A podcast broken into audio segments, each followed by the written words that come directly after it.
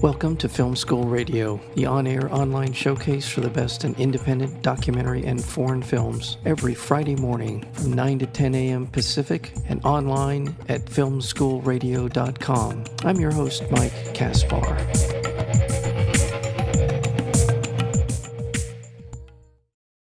There is a terrific short documentary film currently running on Netflix Camp Confidential America's Secret Nazis. It is the story of a group of young Jewish refugees who are assigned to guard a top secret POW camp near Washington, D.C.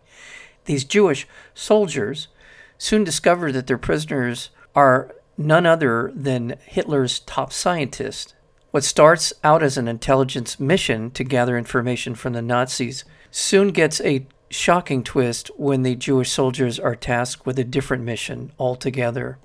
Camp Confidential America's Secret Nazis uncovers a story that for a lot of Americans sounds too fantastical to be true.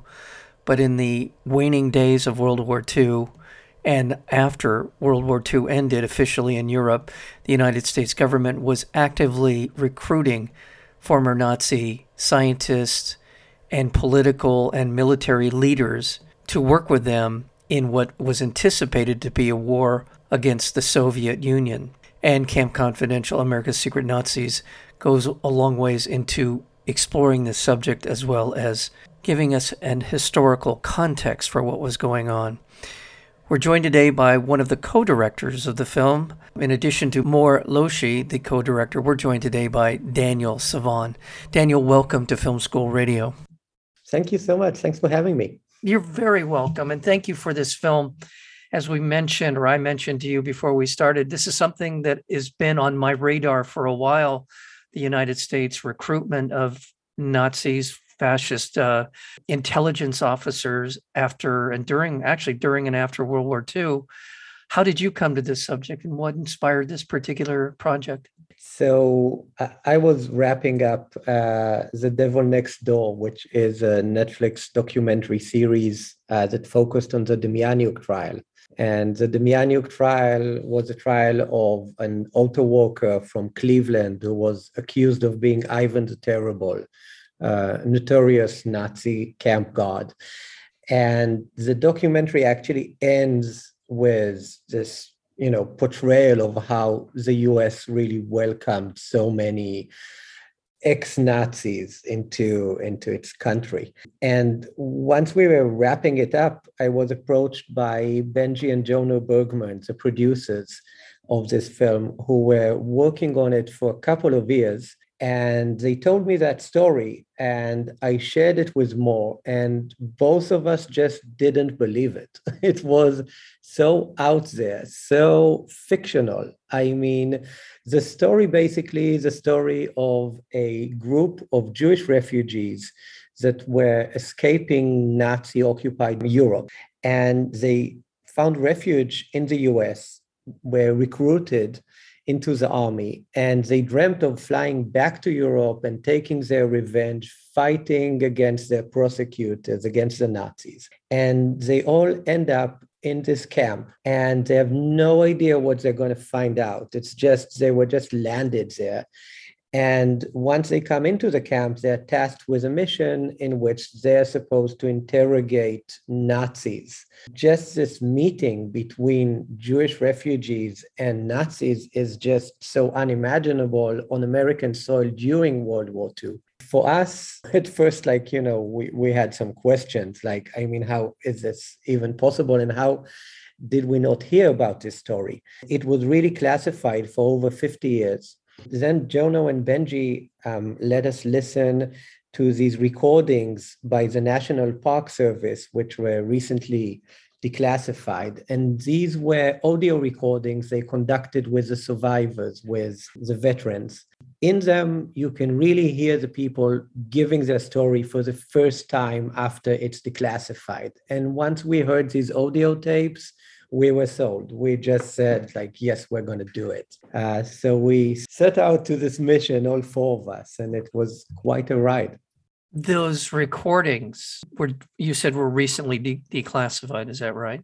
So it was kept in perfect secret. Like many, many, uh, even most of the guards actually took it to their graves. Then in 2006, the National Park Service succeeded in declassifying it.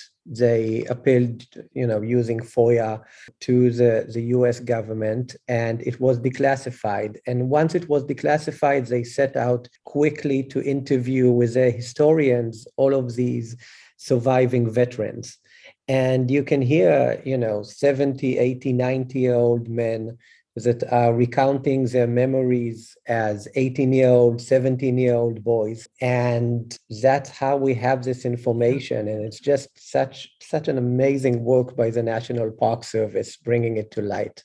Peter and arno are the two people that we with it we spent a lot of time with in the film. Peter and Arno are, to our knowledge, the only living survivors. Mm-hmm. And it's pretty amazing. I mean, I wish that, you know, now that people are going to see this film, like that maybe we can find more living people. But as far as we know, eh, all, all the other veterans have passed once Jono and Benji found out that Arno is still alive, they contacted him, um, and he was all too happy to share his story.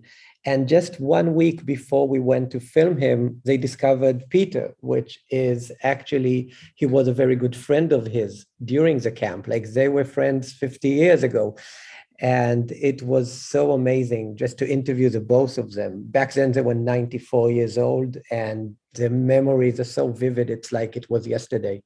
The camp was called PS 1142, and it was fairly close to Washington, D.C. It sounds like it might have even been in the district. I'm I'm not quite sure, or it was in Virginia. I'm not quite sure. It, it's Virginia. It's uh, it's Fort Hunt, just across the the Potomac River, okay. and the camp was called PO Box 1142 because it had no name. It it like you know it, it was really classified even then, and it was just a post box office, post office box. And it was a code name. And it it this is a camp that had no name. It was yeah. totally off the grid off the record. Correct me if i'm wrong but most of the nazis that were being housed there had a scientific background. Is that correct? It, so it was actually it happened in two waves in the first wave um, they picked up um, soldiers from the front line. Like they brought in SS officers, they brought in soldiers that were fighting on the Russian front, anybody that they could capture. And then, when uh, just after the war ended, or just before it ended, they started bringing in all the German scientists. And that was really a race between the US and Russia who can pick up the most scientists.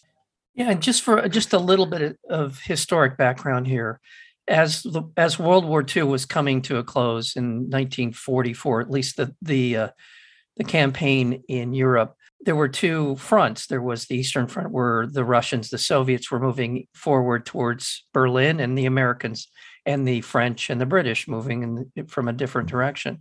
And as these two forces were converging on Germany, on the heart of Germany in Berlin, there they were they were arresting and and capturing a lot of different Nazi officials, SS, a lot of different people were being kind of scooped up as they moved closer to Berlin. And what's interesting about this film, uh, Camp Confidential America's Secret Nazis, is that there is a sense that before the end of World War II, before it concluded, that the United States already knew or was preparing for a war against the Soviets. And so whoever could get the most of this brain power that was was still alive in Germany was going to be better off for the next war, perception of the next war. Is that a fair way to put it? Oh, long, long, long before the war ended, like in the midst of the war, while the fighting was still going on, they captured soldiers from the front. And we read like the interrogations that the Jewish guards interrogators did with these German soldiers. And it's it's just unbelievable because you would expect them to ask you know, a German god, like what tanks does Hitler have? What weapons does Hitler have? They don't ask that. Like what they wanted to know is, oh, you fought against the Russians. So tell me, like, what do the Russians have? What kind of weapons do they have? Are they developing a nuclear bomb? What are they experimenting with? What kind of rockets do they have? And it's just, I mean, you know, for historians, it's not very surprising. But for me, uh, which was less educated about the history of the Second World War and the Cold War. It's just unbelievable how they're intertwined. Like the US was so aware that they're going to have another war with Russia. And obviously, the Cold War is a phrase that was uh, coined much, much later. Nobody thought of it as a Cold War. People thought of it as the next World War. But one of the primary values of these Nazis that were being captured for for the Americans, I'm sure for the Soviets as well, were the scientist Wernher von Braun was the person who is most credited with the with the design and the implementation of the V1 and V2 rockets, and it was apparent that the Germans were in advance of most, if not the rest of the world, in terms of rocketry. Right? No doubt, no doubt. And they were developing, obviously, I think it was the V3 or the V4 that was designed to reach New York. I mean, they were really putting all of their efforts into long distance rockets and missiles. Yeah. And, um, you know, that in the end took us to the moon. But um, on the way there, it was really all about weaponry. Without going down a rabbit hole here, Wernher von Braun was in charge of a complex in in which they were developing their ability to manufacture rockets, design and manufacture at a place called Nordhausen. And Nordhausen was one of the most notorious concentration camps, slave factories, slave slave workers in all of World War II. Hundreds of thousands of Soviet Russian soldiers died in the production of the uh, rockets that were being produced at Nordhausen. And so he came to America with a very, very bloody background, but he was embraced by the US scientific community, or at least the, the American military community, right?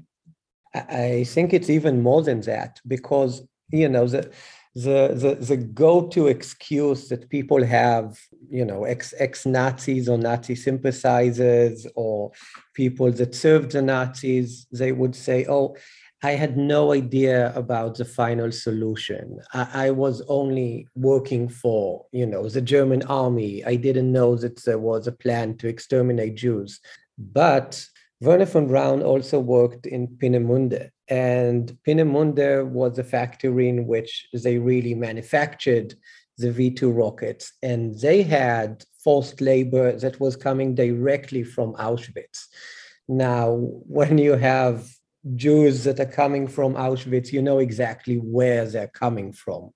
You have full awareness of how this mechanism works. And again, I mean, it's all that very, very, very cold calculation of the enemy of my enemy is my friend. And now we have a new enemy, and the new enemy is Stalin. So, right.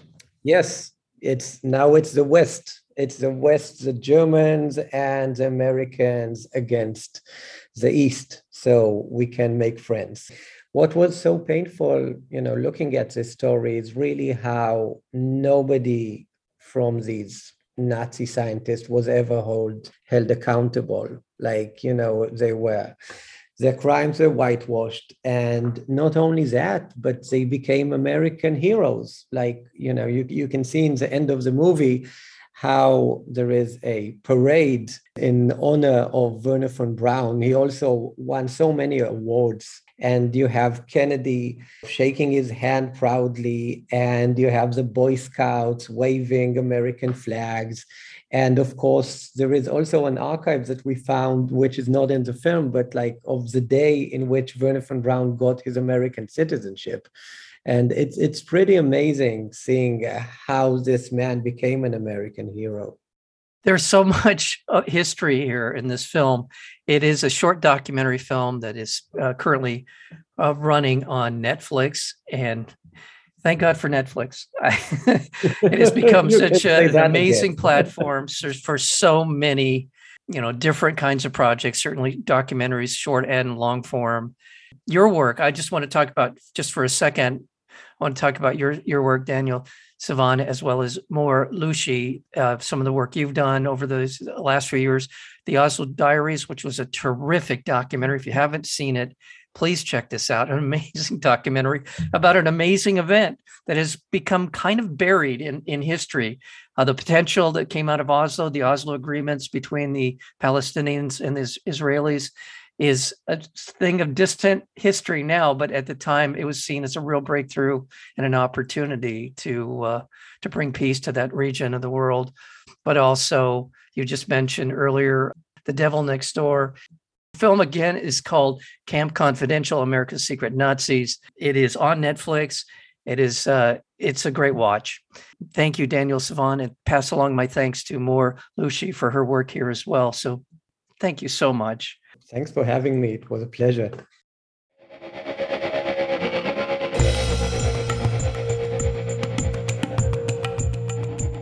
You've been listening to Film School Radio, the on air online showcase for the best in independent documentary and foreign films. You can find out more about the program at filmschoolradio.com. I'm your host, Mike Kaspar. Thank you for tuning in, and we'll see you next week with another edition of Film School Radio.